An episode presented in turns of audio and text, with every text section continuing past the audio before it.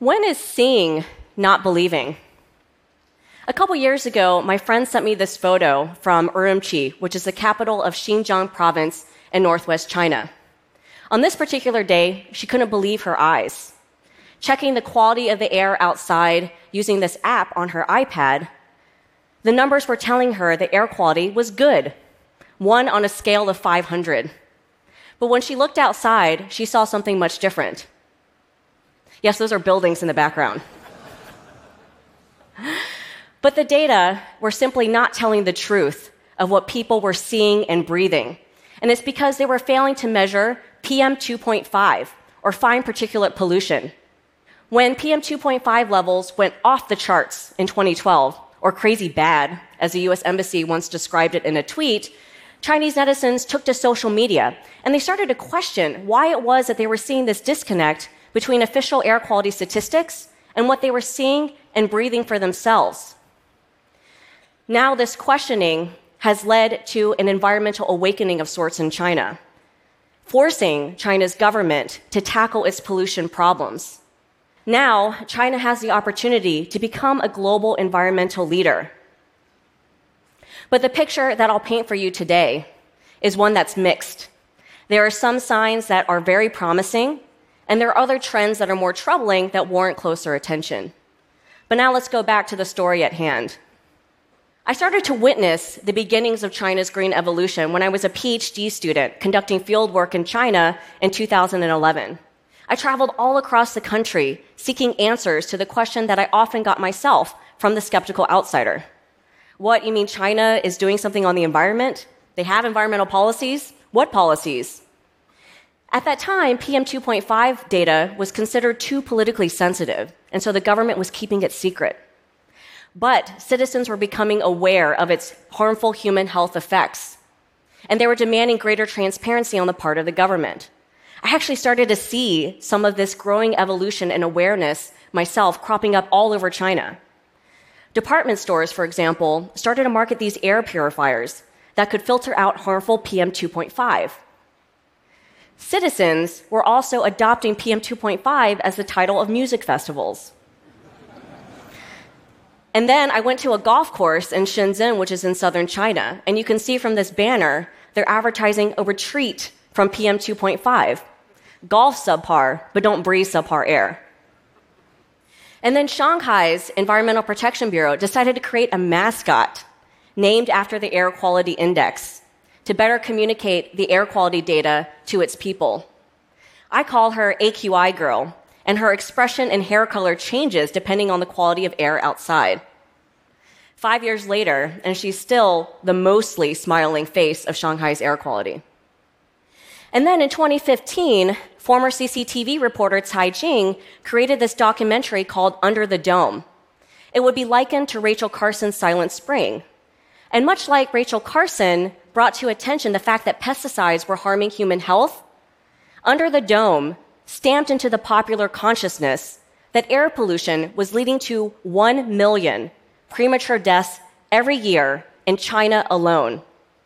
This video garnered more than 100 million views in a single weekend before China's government, fearing that it might incite some type of social unrest, pulled it from the internet. But the damage had already been done. Public outcry over air pollution galvanized China's government, perhaps in an act of self preservation, to think big and decisively about how it could tackle the root of its air pollution and many of its other environmental problems its energy system. For you see, in China, about two thirds of its electricity comes from coal. China has more coal fired power plants than any other country in the world, about 40% of the global total. And it's because of this fact that China's government has decided since 2014 to wage a war on coal, shutting down small coal mines, setting limits on coal consumption, even canceling an Australia's worth of coal fired power plants. They've also been making enormous investments when it comes to clean and renewable energy, like hydropower, wind, and solar. And the pace and the scale of this transformation has been absolutely mind blowing. Let me give you a couple statistics to show you what I mean. China leads the world when it comes to hydropower, with a third of total capacity. There's enough for every Chinese citizen to power two homes in a single year from hydropower alone. You may have heard of the Three Gorges Dam, pictured here, which is the largest power station in the world, and it's powered by water. In terms of wind power, China has a third of the global capacity. This makes it the number one leader by far. When we look at solar, China is also leading. In fact, they crushed their 2020 target of installing 105 gigawatts of solar power. This is after the government already revised upwards several times its solar energy target between 2009 and 2015. Last year, in seven months alone, China was able to install a whopping 35 gigawatts of solar power. This is more than half of what the US has combined in total. And China did this in just seven months alone.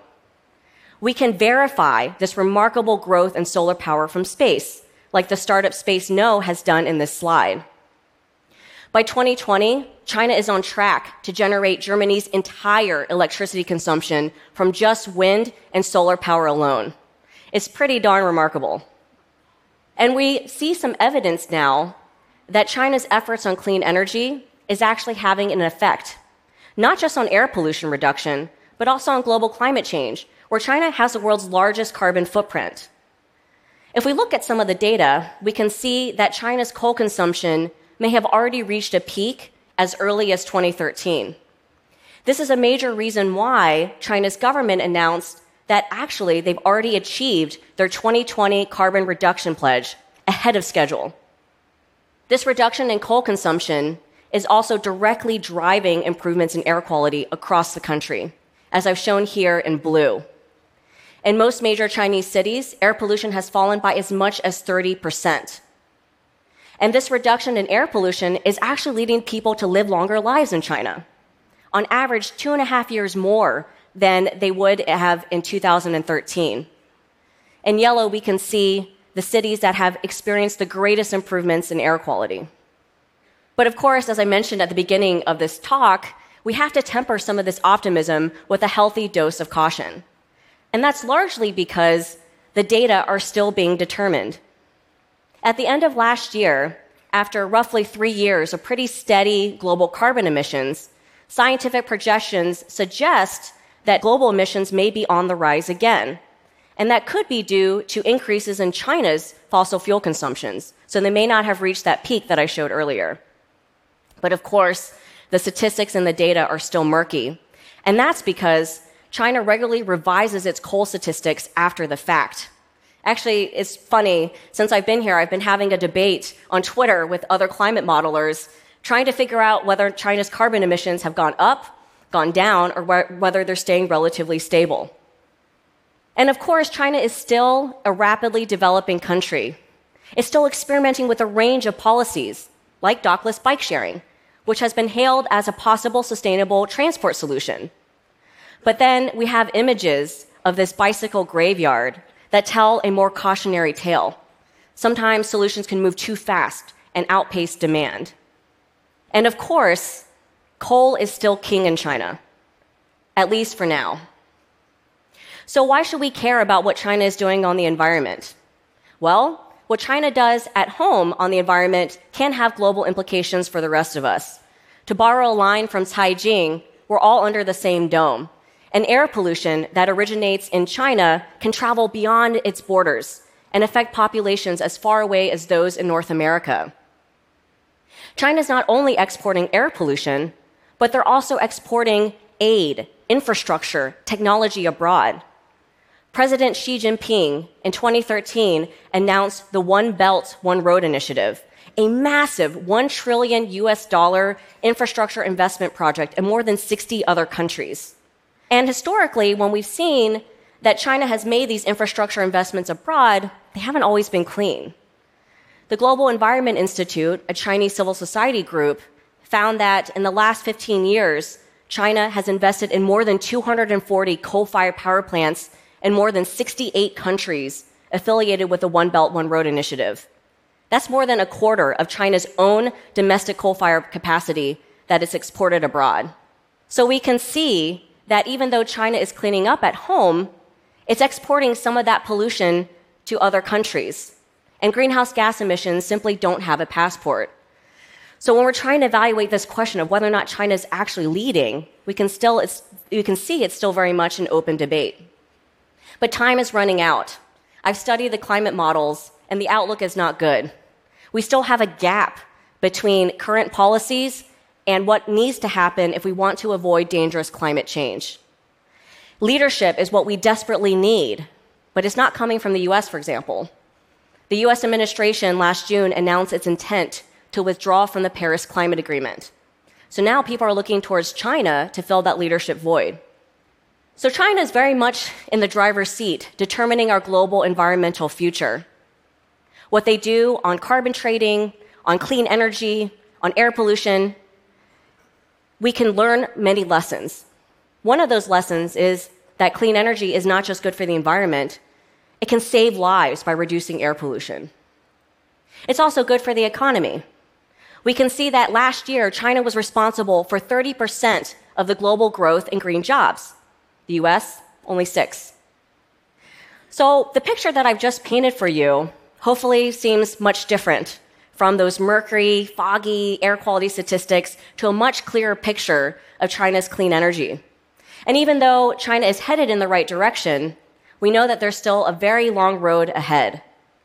So let me ask you once more Is seeing believing?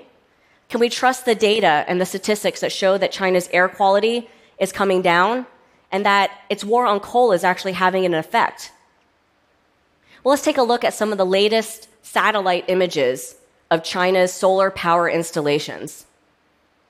I want you to look very closely at this image. Can you see?